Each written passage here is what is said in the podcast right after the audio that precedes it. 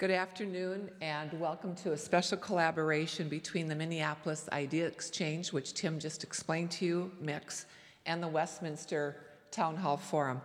My name is Becky Roloff, and I am truly honored to have been asked to moderate today's panel. So thank you, Tim, and thank you, Susan. I am president and CEO of the YWCA of Minneapolis. While we are not quite as old as Westminster, we have been serving this community since 1891, 125 years. This past year, well, thank you.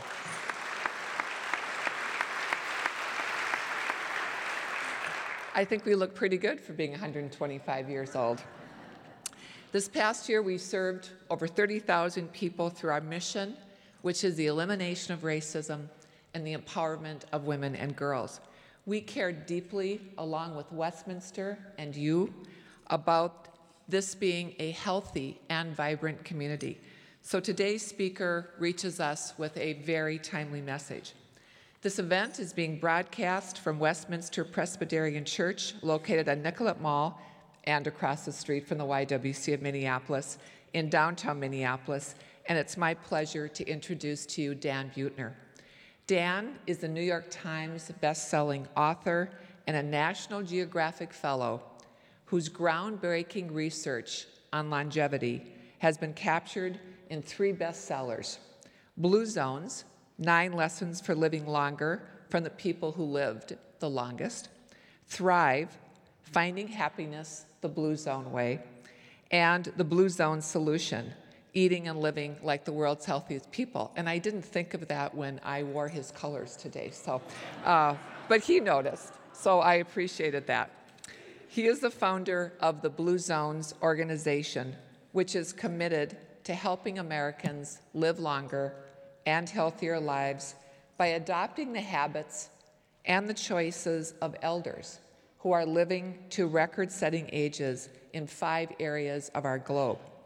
He and his Blue Zones team, which he'll tell you about, are bringing these lessons in longevity to cities and businesses across our country, including the town of Albert Lea, Minnesota, where participants have raised their life expectancy and I think importantly, lowered healthcare costs, and I would imagine increased joy by nearly 40%. Today, our guest speaker will share his ideas for transforming a city as large and diverse as Minneapolis into a Blue Zones community. Ladies and gentlemen, please give a warm, wonderful October 2nd Minneapolis welcome to the Westminster Town Forum and Minneapolis Idea Exchange, Dan Buettner.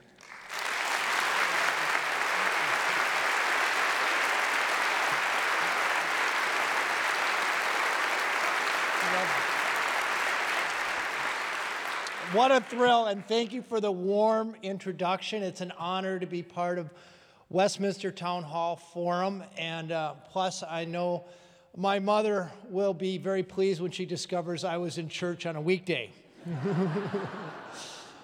so, I'm going to talk about the lessons from the longest lived people around the world, what they have to teach us as individuals, and perhaps more importantly, what they have to teach communities about producing longer lived and healthier people. Something called the Danish Twin Study established um, uh, about 10 years ago that only about 20% of how long the average person lives is dictated by genes. The other 80% is dictate, dictated by lifestyle and environment. So there's good news and bad news in that. Uh, the good news is that if your parents died young, it doesn't mean you have to. And the bad news is if your parents lived long, healthy lives, it doesn't mean you have a free pass. Uh, but based on that finding, about a decade ago, with National Geographic and with funding from the National Institutes on Aging, we set out, in a sense, to reverse engineer longevity.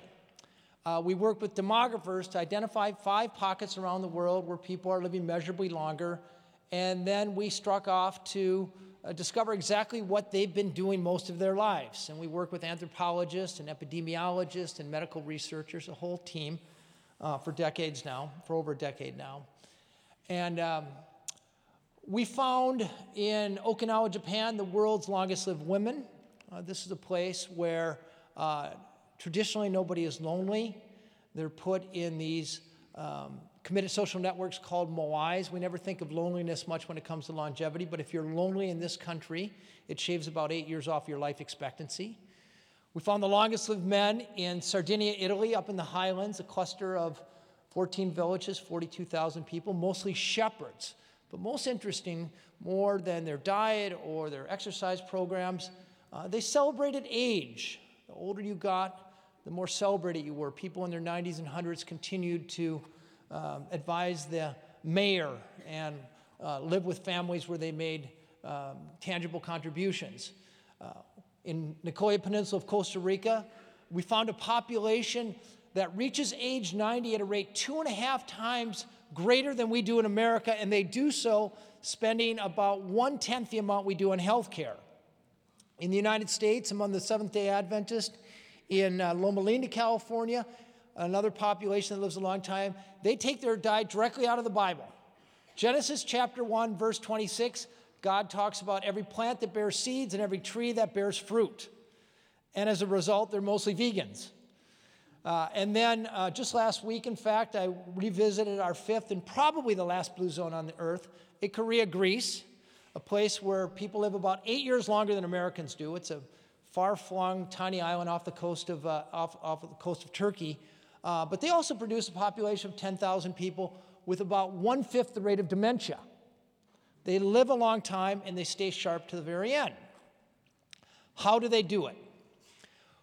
I like to tell a story that sums it up best. Uh, in Icaria, I met a fellow by the name of Stamatis Moraitis. When he was 22 years old, he came from, from Icaria to the United States, moved to Detroit. Uh, hardworking guy, immediately got a job, house painter, made money, bought a Chevrolet, bought a house in the suburbs, got married to a Greek American woman, had three kids. But at age 66, he found himself short of breath his doctor diagnosed him, three doctors diagnosed him with lung cancer. He was going to be dead in six months. Get your affairs in order. Instead of staying in Detroit, he moves back to Icaria, moves in with his parents who are still alive. He and his wife move in. So those of you who think you have it bad with college students returning back from college. but he starts li- breathing the air, eating this Mediterranean diet. He reconnects with his religion. His friends come over after every afternoon. They find out he's home. Uh, he drinks a little bit of wine every day.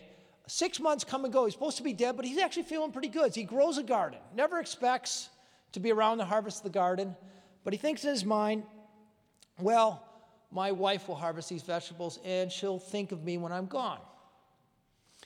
Well, to make a long story medium, 34 years later, when I met him at age 102, he not only harvested that garden, he planted a vineyard which produced 200 liters of wine every year, all of which he drank.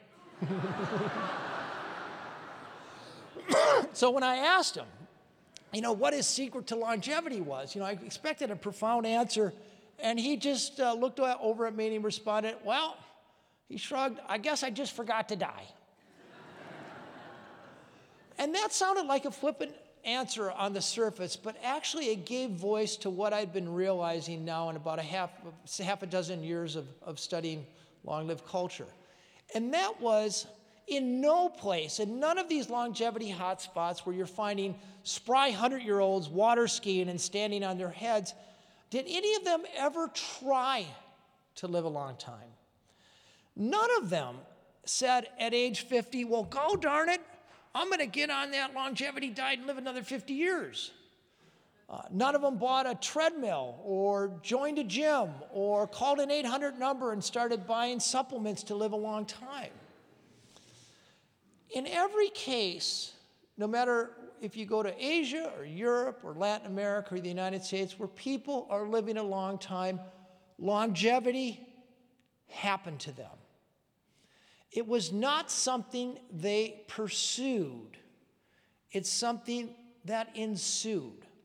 And this is a big epiphany. This is a big aha moment because in America, most of what we spend our money on, most of the effort and resources at businesses, the government level, healthcare, is all about proactively trying to get healthier. And here are confirmed populations that are the healthiest in the world, they don't even try. No matter where you go in the world, you see people living a long time, you see the same set of characteristics happening. Number one, they, they don't necessarily exercise. This is going to sound like a bit of a heresy. Uh, but exercise in this country has been an unmitigated public health failure. Americans burn fewer than 100 calories a day engaged in exercise. Fewer than 20% of Americans get the recommended amount of physical activity. You look in blue zones, they don't exercise, but they live in environments where it's easy to move. Their streets aren't built just for automobiles, as most streets in America are. Uh, they're built for humans, so that every time they go to work or to school or to a friend's house, it occasions a walk. Their houses are deconvenience. There's not a button to push for housework, another button to push for yard work, another button to push for kitchen work. They're getting in there kneading that bread with their hands or grinding corn by hand or doing yard work by hand. Uh, our team figured out they're nudged into movement every 20 minutes or so. And when you add that up, all these little bursts of physical activity, it's burning more calories than you would by sitting in your office all day long, your house all day long, and then expecting to make it up in the gym. Moreover, they're keeping their metabolisms at higher levels. They suffer the same stresses that we do, but they have ancient daily rituals to reverse the stress and the inflammation that comes with worry and hurry and being on our devices. They pray, meditate, take naps, or do happy hour. They have vocabulary for purpose. This is a big idea.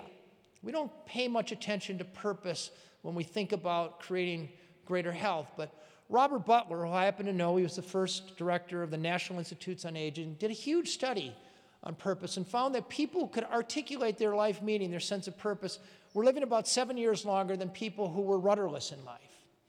In blue zones, there's vocabulary for purpose. The Costa Ricans have plan de vida. The Okinawans have ikigai, the reason for which I wake up in the world in the morning. Uh, they eat mostly a plant based diet. 90% of their dietary intake, no matter where you go, you look uh, at the past 100 years, dietary surveys of the past 100 years in all blue zones, 90% of all the di- uh, calories they take in come from plants. Uh, very anti paleo, by the way. 65% of all their calories come from complex carbohydrates, grains, rice, tubers. Longest lived women in the world for more than half of their lives over 60% of all the calories they consume came from sweet potatoes, Okinawa. Longevity diet in the world everywhere. The cornerstone is beans black beans in Costa Rica, soybeans in Okinawa, lentils, garbanzos.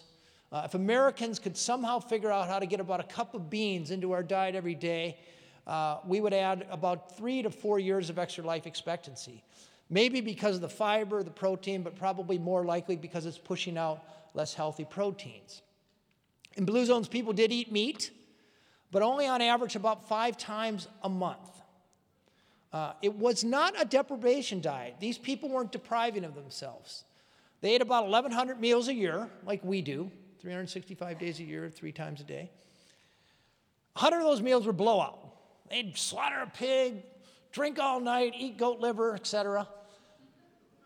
But a thousand of those 1,100 meals, the default meals that just fuel them through the days, were mostly simple plant based meals.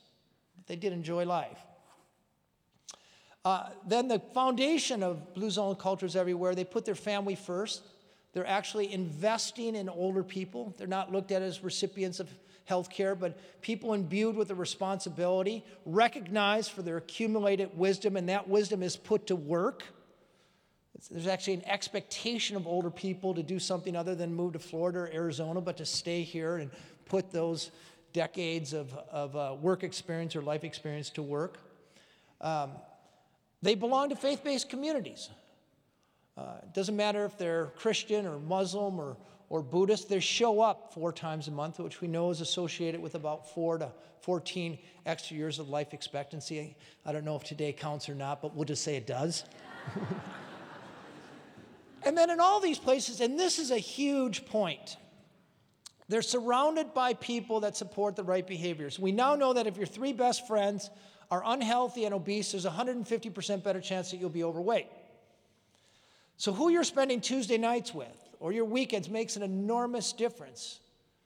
So, curating those five friends around you, friends who are vegetarian or plant based, whose idea of recreation is playing tennis or gardening or bowling or walking, people who actually care about you and keep you engaged.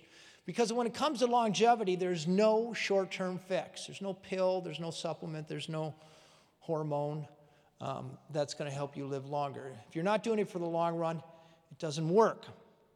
In Blue Zone, these people are living up to a decade longer than we are, 12 times as many centenarians in some areas, one fifth the rate of the big chronic diseases that are bankrupting our country.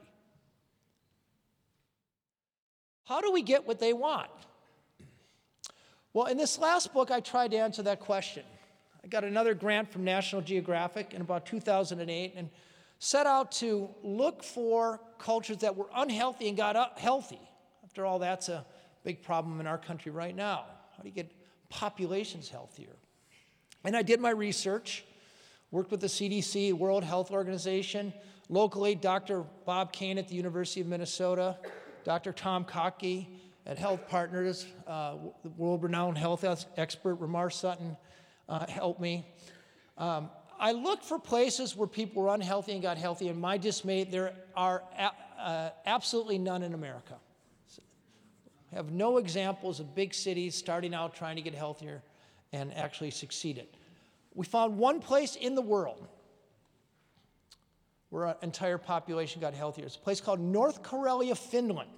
Looks a lot like Minnesota, in fact. It's on the border with the Soviet Union, or former Soviet Union, Russia now. 145,000 people. In 1972, this little enclave, 14 villages, had the highest rate of cardiovascular disease in the world. White guys, age 55, dropping dead of heart attacks. These guys were mostly dairy farmers and pig farmers. Their diet, not surprisingly, had a lot of milk, dairy products, and pork in it. They woke up in the morning and uh, they had a 16 ounce glass of whole milk for breakfast. They fried their cheese and butter. And the national dish was something called North Karelia stew, which had three ingredients water, fatty pork, and salt. And if you wanted it spicy, you added more salt. So, not surprisingly, there's a big uh, heart disease problem. Um, a young firebrand public health graduate named Pekka Puska was tapped to fix this problem. And he goes from Helsinki to North Karelia and starts doing the same thing that public health uh, workers have done forever. Uh, the typical um, strategy is to identify the people at highest risk and then you unleash all your resources at those. And that works very well for cholera or malaria or a, a SARS breakout. Um, but it turns out Pekka Puska is working with a brand new type of disease, a chronic disease. Before 1972, when daddy died of a heart attack, you said, you know, he died of old age. They didn't realize that um, diabetes and chronic disease were, were lifestyle problems. And Pekka Puska tried to do the typical things that public health officials did. They tried to identify people with high blood pressure and cholesterol and um, tried to aim an intervention at those people and found out he wasn't, after five years or so, making any progress at all. He teams up with an epidemiologist named Geoffrey Rose, who statistically figured out that when it comes to public health, you do not want to fight with a rifle, you want to fight with a shotgun. Your time and resource and money is best spent at unleashing a small intervention on the entire population rather than a heavy intervention on the people most at risk. So Pekka Puska looked at the system. People were eating way too much fat, way too much animal pro- pro- products, and they're dying of heart disease. He looked first at dairy. He got legislatures to change the incentives so that farmers aren't producing milk with high butter fat, but milk with just high volume, slightly he- healthier milk. Um, he recognized that uh, um, if you didn't want people frying their cheese in butter using some other kind of uh, frying uh, oil, that they needed to bring vegetable oil, but the problem with vegetable oil, it all came from Italy. It was olive oil, was too expensive. So he worked with food scientists to create a type of uh, canola oil that could be produced up that far north. Um, he recognized that people need to eat more fruits and vegetables, so he taught farmers' wives how to cook with vegetables. And then when it came to fruits, not many fruits grew in Finland, but berries grew very well raspberries and blueberries, but only for a month a year. He helped start a, a cooperative that took those berries and froze them and put them in products so they're available all year long. And in North Karelia, people love their sausage. And there's no way he was going to get people to stop eating their sausage, just like we're never going to get Vikings fans to stop eating hot dogs. But he went to the sausage maker, convinced the sausage maker to add mushroom filling and to take out some of the fat and salt. And six months later, lo and behold, people were eating the same amount of sausage, but little did they know they were eating 30% less fat and 20% less salt. So he just kept mulching through the entire uh, community, making these system wide uh, population level changes. Uh, and after a decade, he brought down the cardiovascular disease rate by 80% and the cancer rate by 60%, and he's maintained it today. This is in the uh, British Journal of Medicine. This is in, I wrote about it in the um, uh, Atlantic Monthly magazine in April, if anybody's interested. But it is absolute miracle that's largely overlooked for some reason. I tried to look for an example in Minnesota, actually, a smaller example in, in, um, in preparation for this speech, and I actually found one. There's actually a big success story right here in Minneapolis, where Highway 94 hits the river. There is a neighborhood in southeast Minneapolis called Seward. It's a neighborhood largely built by railroad workers, the old Milwaukee Railroad, immigrants. It thrived in the 1920s, 30s, and 40s. But then in the 1950s, when cars started to dominate and the train trade kind of diminished, the uh, neighborhood eroded. By the 1960s, it was in bad shape. A few neighbors took the reins. It was called the Seward Neighborhood Group. They worked with the school district and developers and created Matthews Center so that there was a nucleus to the neighborhood, place for people to meet, place for kids to recreate. They helped build the Seward Co op so that there was an affordable place for people to get healthy food. Another set of neighbors created Milwaukee Mall, which is this amazing, amazing two streets off of Franklin. If you haven't seen it, you should go see it. They, they ripped up the pavement and put this beautiful tree lined mall in front of their houses and created this environments where neighbors connected and it was easy to walk. They helped shape policies and ordinances so that there are bike lanes. There aren't many junk food restaurants on Franklin Avenue. There's um, a, a tree lined sidewalks, so it's pleasant to walk. 19, in 2013, the Robert Wood Johnson Foundation picked Minneapolis as one of three cities to do a longevity study. They found that in Seward and the surrounding areas, the life expectancy there was 13 years greater than it was in neighborhoods just three miles east on 94, i.e., Frogtown, and just three miles west of 94, i.e., St. Louis Park.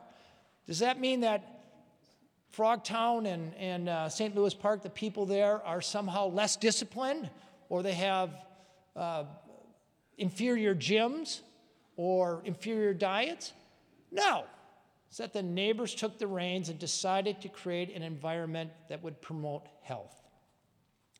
I don't have to tell this audience that there's a huge health problem in this country. Almost 70% of us are overweight or obese. About 40% of us are heading towards diabetes, a disease that costs about $72,000 a year to treat. Right now, we spend about $2.1 trillion a year on healthcare. Most of it, 84% or so, is avoidable. And for the first time in living history, life expectancy of our children is expected to be as much as five years less than the life expectancy of us, our life expectancy. Is that because we're stupid? Or we somehow lack the discipline of our forefathers or lesser people, or we love our kids less than our parents loved us? No. Our environment has changed. 1970, there were a third as many overweight people. but there wasn't as much sprawl. We drove half as many miles a year as we do right now. There were about a 15th as many fast food restaurants. It was harder to just go out to eat. Nowadays, you can't walk through a pharmacy, pick up cough medicine, or walk through an airport, or drive to your neighbor's house without being routed through a gauntlet of fast food, salty snacks, soda pops, and candy bars. Discipline is a good thing.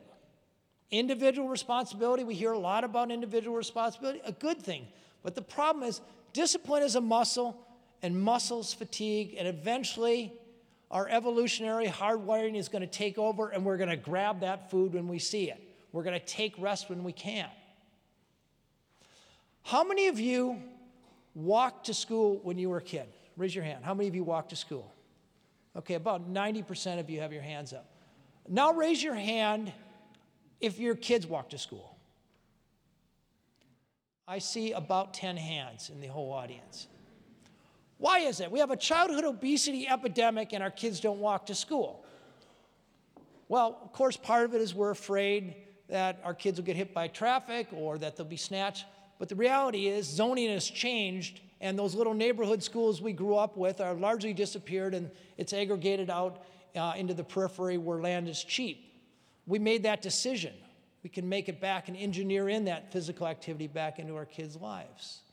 Every single day, about 375 images rinse over our brain, encouraging us to buy processed packaged food, uh, 99% of which isn't all that good for us.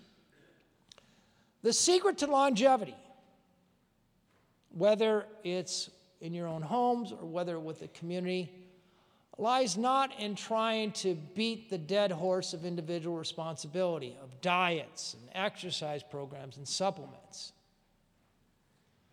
The secret, I argue, is look at the cultures, many of them, I hate to say, outside the United States, that have done it better than we have. Look at the environmental components and import those environmental components in a culturally appropriate way. It's been done over and over and over again. We just have to pay attention to how. It all really boils down to making the healthy choice, not only the easy choice, but having the courage to make it the unavoidable choice. I want to close with one very quick illustrative story. Uh, remember Stamatis Moraitis, the old guy who forgot to die? Drinks 200 liters of wine a year. I actually called him uh, uh, a while back I was writing about him. I was sit, sitting in the uh, Caribou Coffee on Hennepin. I called him in his little whitewash house in Icaria, Greece. It was late afternoon. He was just woken up from a nap, and I, um, I was asking him questions. And after about 15 minutes, he goes, You got to hurry this up. I got friends coming over. So I said, Okay, just one last question. I said, Did you ever figure out how you got rid of lung cancer? And he goes, Yeah, yeah, I gave that a lot of thought. In fact, about 15 years ago, I went back to the United States to get some tests. I said, Yeah, what did you discover? He said, Nothing. He said, I got back to the United States and all my doctors were dead. Thank you very much.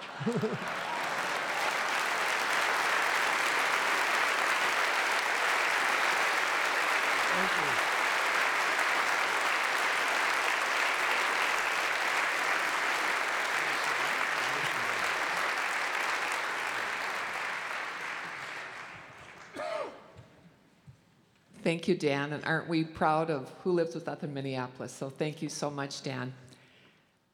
You are listening to a presentation by the Westminster Town Hall Forum and the Minneapolis Idea Exchange, broadcast from Westminster Presbyterian Church on Nicollet Mall in downtown Minneapolis.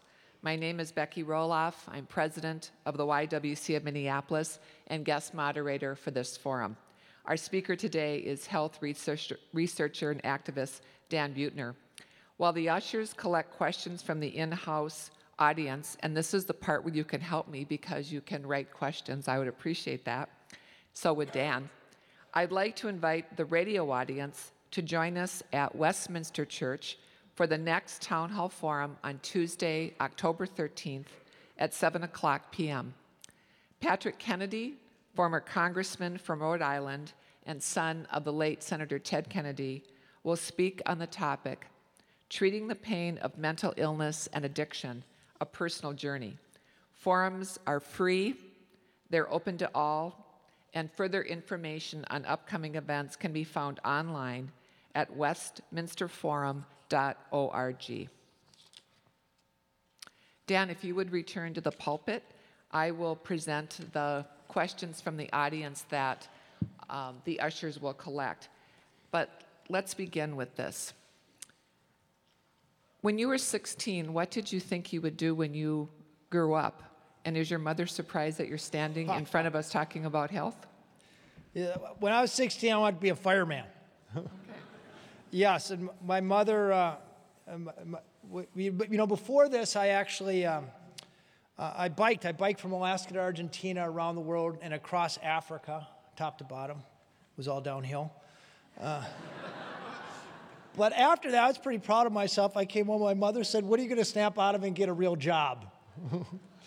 but I think she's proud now. Oh, I'm sure she is. I read um, the entire book, um, Blue Zones. I'd highly recommend it. Um, I read every recipe too, and I kept saying to my husband, We have to buy more beans, we have to buy more beans. Um, I, I turned to page 317, and I found something missing though on page 317 that I'd like you to comment on. In the M section, there was no comment on martinis. so, what's the difference on the red wine, hard alcohol? Can you comment on that? Because that's a major part of the liquids of coffee, water, tea, and red wine. And I thought the other people might be as interested as I was. Sure. So, um, well, up in Sardinia, we did find a red wine that has the highest level of polyphenols or artery scrubbing antioxidants than any other place in the world. It's called uh, uh. And uh, there's some argument for that red wine over other red wine, but actually, uh, drinkers actually outlive non drinkers as a whole, which doesn't mean to say that if you're not drinking now or if you have a drinking problem, you should run out and start drinking more. But, but it does say that um, um, people who drink one or two, and in Icaria, even three drinks a day, are outliving those that, that are, are, are teetotalers. And when I say two drinks a day, um, it can be martinis, it can be beer. There's some argument for red wine, uh, especially when it comes to uh, accompany with food. If you're drinking a glass of red wine with uh, food from a Mediterranean diet, you're about tripling the flavonoid uptake. So uh, there's kind of a twofer there as far as I'm concerned. But by the way, you can't save up all week long and have 14 on the weekend. okay, so. well, I feel a little better. I feel a little better. So I'll add that into the index, um, into, into the book. In the blue zones, are elders genuinely respected and valued by young people? Yes. So in Okinawa, for example, is uh, the, the biggest day of your life, if you make, is your 97th birthday. The whole village will come out. And, and it, that's a, it's a big difference. Um, Okinawa, uh, this is again, there's 30 times more female centenarians among uh, people over 60, um, women over 60 in Okinawa than we have here in the United States. And you start looking at why, and they don't have any genetic advantage. I mean, they eat mostly a plant based diet, but there's, there's nothing magical. It's the sum of a bunch of small things. But I believe it's a huge difference, this notion that um, the older you get, uh, the more celebrated you are. Uh, and along with that, it's not just we honor our old, the old have, there's an expectation that they're going to uh, contribute. So, what gives them the motivation to get out of bed in the morning, to get out of the easy chair, to get their exercise, to stay engaged, to take their medicine, I really is this purpose, and the purpose comes from an attitude from the culture that I think we could learn from. Okay.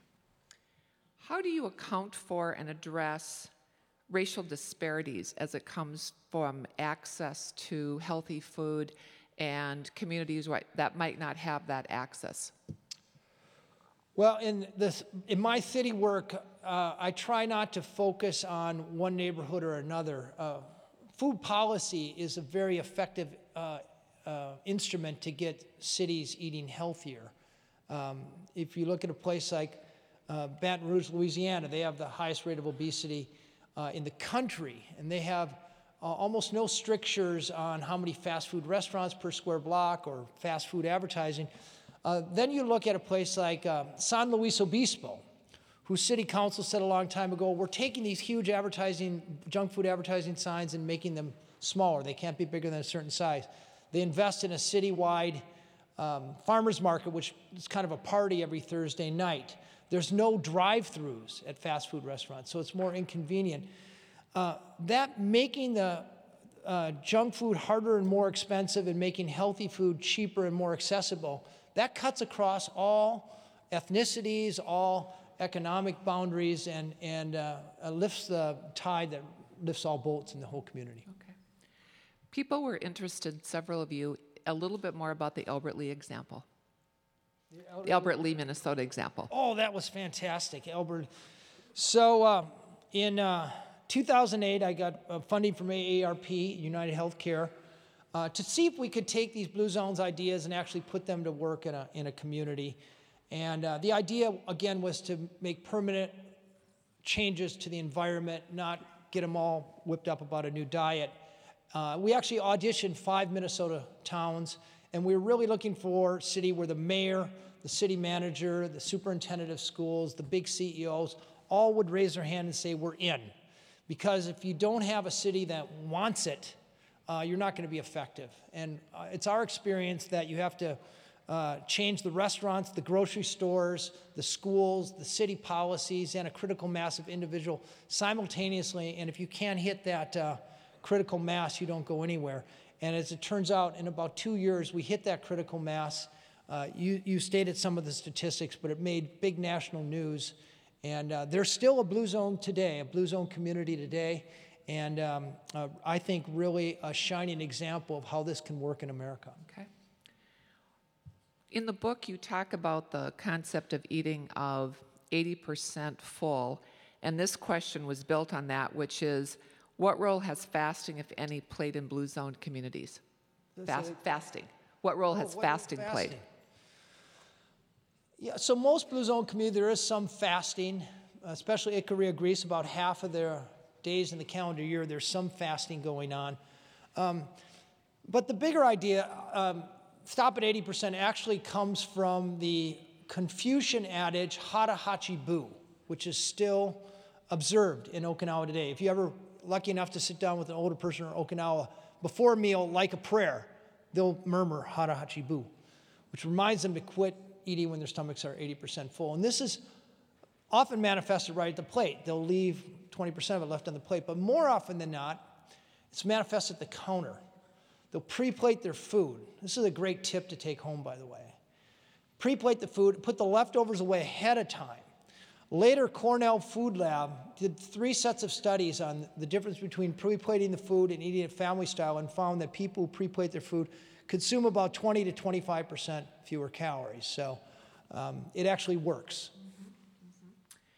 Do you ever feel that your next project should be to take on big agriculture? Uh, take on big, I don't want to touch out this day. you know, I'm a, I'm a great friend with uh, Dave Durenberger. Um, he, he helped us get our permits for biking from Alaska to Argentina, and I meet with him every Christmas. And um, he reminds me, he was a, he was a senator here, and uh, congressman here in, um, in Minnesota for many years, great guy. Uh, he reminded me that, that, that all government is local. And I think you get a lot more done working with uh, municipal governments than you do trying to take on the feds because there's so much policy. I, I like to see things happen this year. So I, I keep focused on, on local communities. Where does the phrase blue zones come from? There was many questions on this. Uh, from your jacket. Yeah. No. no. It's well, I, I, had read the book, so I knew what to wear. Yeah. Okay. So my team of demographers, uh, Michel Poulain from Belgium and Gianni Pes from Sardinia, um, when they were working in the original uh, blue zone area in Sardinia, they were parsing census data and, and uh, honing in on this cluster of 14 villages they had this big map on our ward room, and they were drawing concentric circles with a blue sharpie. So we just started calling the area inside the blue circle the blue zone. Uh, it stuck in Sardinia, and then and then we uh, extended it to all five of these. Yeah, don't you just love stories like that about that? Yeah, blue. Had it been a red marker, they'd be red zones, right? But Glad it wasn't red. yeah, good, good, good for blue zones. We all seem to be busy chasing whatever is called success. By your research, have you seen, discussed how the Blue Zone people think about what success is? I, I think a, as a rule, this is especially strong in Icaria and Sardinia. Uh, this whole idea of, of um, sort of business success is a back backseat to a their family. Family is always first. If you ask a um, centenarian in those places what, what, why they work their whole life, they're always going to say their kids or their grandkids um, or, or their community. They, they tend to have a very strong sense of community. I- for example, will uh, identify themselves first as Icarians and then only second as Greeks. Even in America, there are 12,000 Icarians. And if you meet them in Detroit or Port Jefferson or Florida, and you ask them uh, uh, what their nationality is, they'll say Icarian. And they're really Greeks. So. Yeah. How does a, well, let me give the preamble because I'm sure most of us um, listened to the news yesterday and know that we had another tragedy in, in the part of the United States. So this relates to that. School shootings, gang violence, even suicide all point to a lethal absence of hope. How does a healthy level of hope relate to the overall health of a person and a community? That's you're a in church, question. remember? You're in church, so this was a Yeah. good question for a church. So. Well, first of all, in none of these blue zones, except for maybe Loma Linda, uh, can people just carry guns. So uh, I, I don't think that kind of disaster would, would happen. I, again, I think it, it's rooted not so much in hope and more in, um, in purpose, in vocabulary of purpose, and having that sort of lead um, uh, and living in the moment um, more so than some imagined future that might be better than right here and right now. Who fights you? Who are the skeptics that you encounter as you take this message out? I don't have many skeptics. In, in uh, you know, believe it or not, our biggest city is Fort Worth, Texas, which is the reddest city of the reddest state. Spencer, Iowa, uh, which is kind of the, the, the vortex of the Tea Party there. You'd think that we get pushback from them, but for the most part, all we do is come in and point out that their environment yields health or lack thereof, and we bring them a set of tools and they choose what's right for them. I think Bloomberg, who tried to do similar things in New York with 16 ounce sodas and so forth, he kind of um, forced the issue as opposed to coming in with a menu of 30 or 40 things, all of which are like that, which would uh, make the default healthier, and then let people choose which ones. And it's that little nuance, I think, that makes the big difference. What are the strengths that Minneapolis would bring to becoming a blue zone city? And what do you think are the biggest challenges we would face if we wanted to become a blue zone city? First of all, if I was at, on a national basis, if I, a major city, uh, Minneapolis is an A, or maybe A minus, but we're, we're, especially some of the neighborhoods around here, I think uh, Uptown and Marion Park and Seward, as I talked about, uh, they're, they're very quote unquote blue zone, I would say. Um, um, we're very walkable, we're, we're bikeable, we're tops in the nation in fitness and health. I think we do a, gr- a great job. I, I, think we have to keep an eye on um, uh, food policy.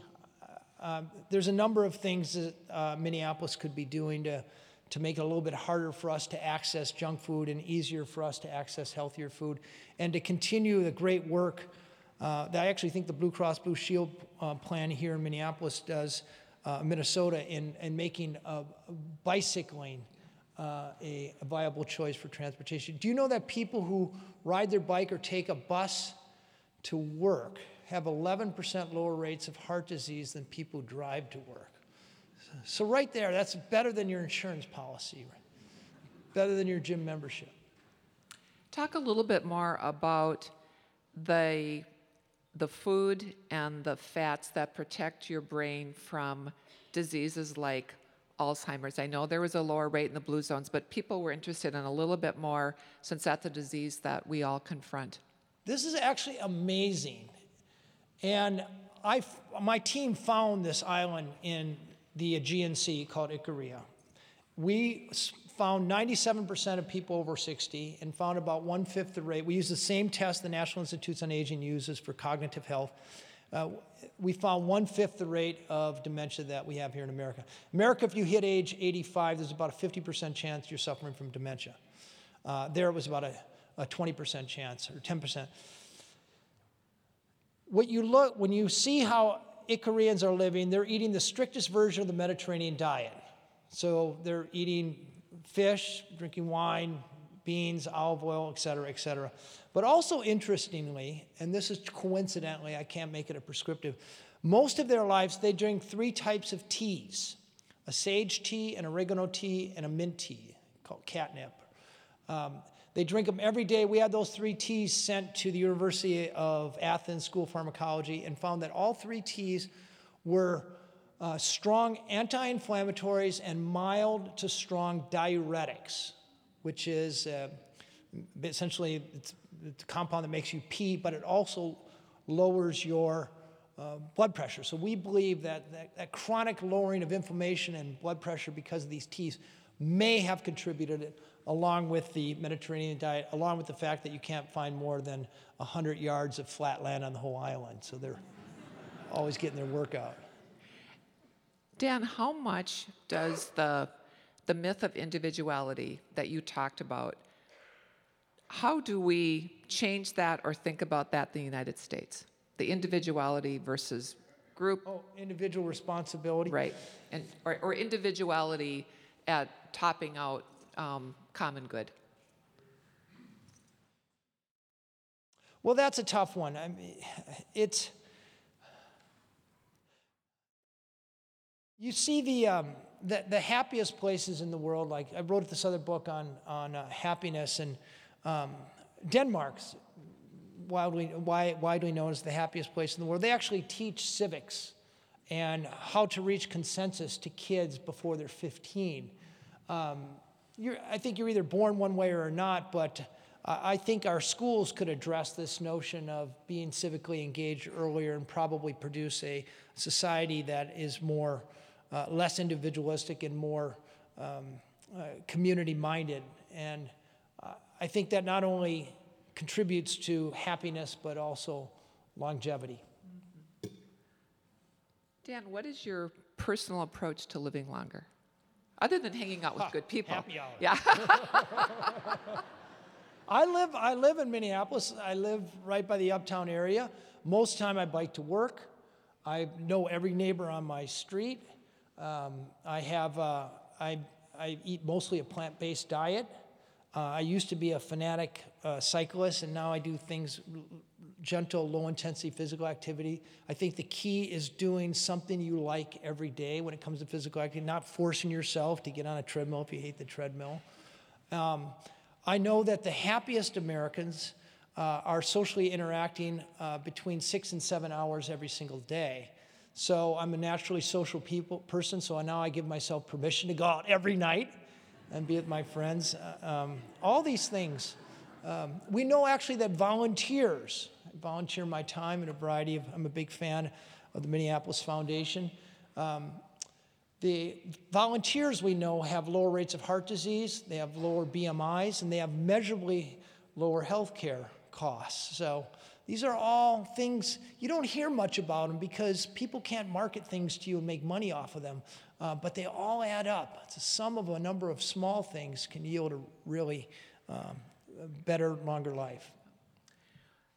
The role of quality of other environmental issues in the health of our communities, and particularly interest was in the role of water and the role of water quality. I think it's the same ethos. I think the same people who care about the environment tend to also care about health. I think they're just varieties of the same mindset that uh, are, are, are, positive. I will say, however, except for Loma Linda, California, which is in the San Bernardino Valley and under a cloud of smog these days, blue zones were very clean places. Um, clean air, clean water. Uh, they grew most of their food close to their homes. And uh, so you see very clearly that environmental health is, is uh, overlapping with bodily health. Right. Dan, what's next for you? What's next? Well, I'm going to go back to happiness. I, I'm, I just got another assignment from National Geographic, and uh, uh, this um, idea of uh, world happiness, I'm trying to put together a consensus of the top statisticians and uh, um, happiness thinkers, they're usually economists or psychologists, to uh, form a consensus on what policies are most likely to yield life satisfaction in nations. And I think there's, uh, I'll, I'll, I'll, tip my hand to just one thing and then I'll sign off here. But um, we tend to think that maximizing GDP, so the wealthier the nation, the happier it is. But actually, that flattens out at about $40,000 a year. The thing that most highly correlates with happiness in nature is equality. Uh, part of it is, is uh, economic equality, but gender equality and tolerance and trust. Policies that favor those are going to deliver more happiness per dollar uh, than any augmentation of the economy or of industry. Wow. Well, I think we should all uh, thank Dan. We love firemen, but we're really glad you didn't become one. So thank you, Dan. Thank you. Oh, thank you very much.